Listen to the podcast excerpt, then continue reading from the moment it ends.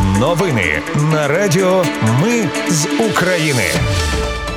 Вітаю, це Радіо Ми з України. Мене звуть Анастасія Вихор і Ви слухаєте головні новини ночі та ранку 10 липня. Окупанти вдарили керованою авіабомбою по житловому кварталу Оріхова. Є загиблі й поранені.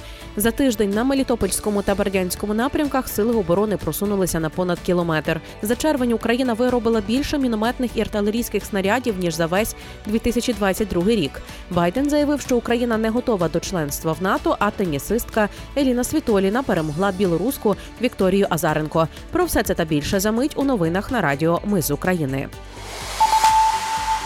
Окупанти вдарили керованою авіабомбою по житловому кварталу Оріхова під час видачі гуманітарної допомоги. Загинули чотири людини. Це жінки 43, 45 і 47 років та 47-річний чоловік. Про це повідомила місцева обласна військова адміністрація. 13 мешканців міста шпиталізували з пораненнями. Завали розбирають, під ними ще можуть бути люди. Загалом ворог здійснив 36 прицільних ударів по 10 населених пунктах області.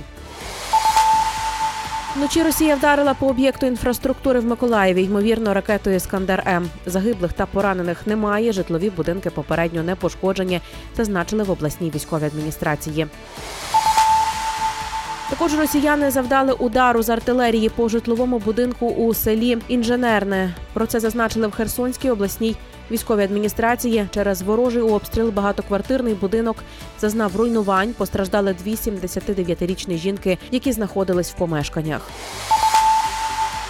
На Миколаївщині служба безпеки України затримала диверсанта. Він готував ракетний удар по військовому шпиталю. Зловмисником виявився місцевий мешканець, який підтримував проведення фейкового референдуму щодо приєднання Миколаївщини до Росії. Йому загрожує до 12 років в'язниці. За тиждень на Мелітопільському та Бердянському напрямках сили оборони просунулися на понад кілометр. Про це повідомив речник генштабу Андрій Ковальов. Загалом від початку наступу українські війська просунулися там на майже 9 кілометрів, звільнивши 169 квадратних кілометрів території. Це співмірно з площею Одеси. На цих територіях триває розмінування. Водночас Міноборони зазначили, що на південному фланзі на Бахмутському напрямку є певне просування наших військ. На напрямку Мелітопільському та Бердянському тривають запеклі бої. А російська армія наступає на Авдіївському, Мар'їнському, Куп'янському, Лиманському напрямках. Там ситуація без змін. За червень 2023 року Україна виробила більше мінометних артилерійських снарядів ніж за весь минулий рік.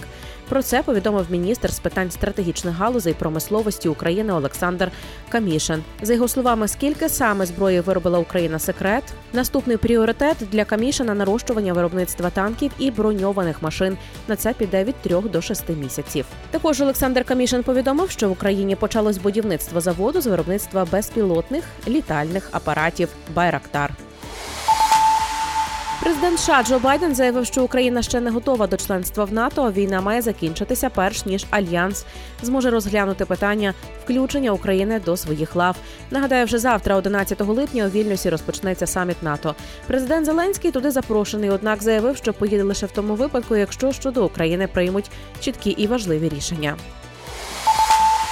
Також Білий Дім заявив, що не брав участі у звільненні командирів Азовсталі та не знає мотивації президента Туреччини Реджепа Ердогана в рішенні відпустити бійців в Україну.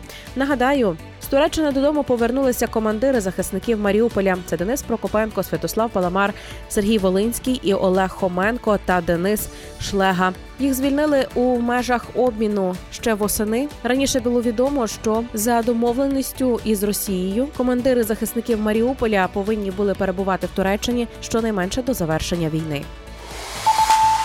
Ну і про інші перемоги України у спортивному вимірі. Зокрема, тенісистка Еліна Світоліна розгромила білоруську Вікторію Азаренко у одній восьмій фіналу турніру Гранд Слем і вийшла в чвертьфінал Вімблдону. Білоруска виступала у так званому нейтральному статусі.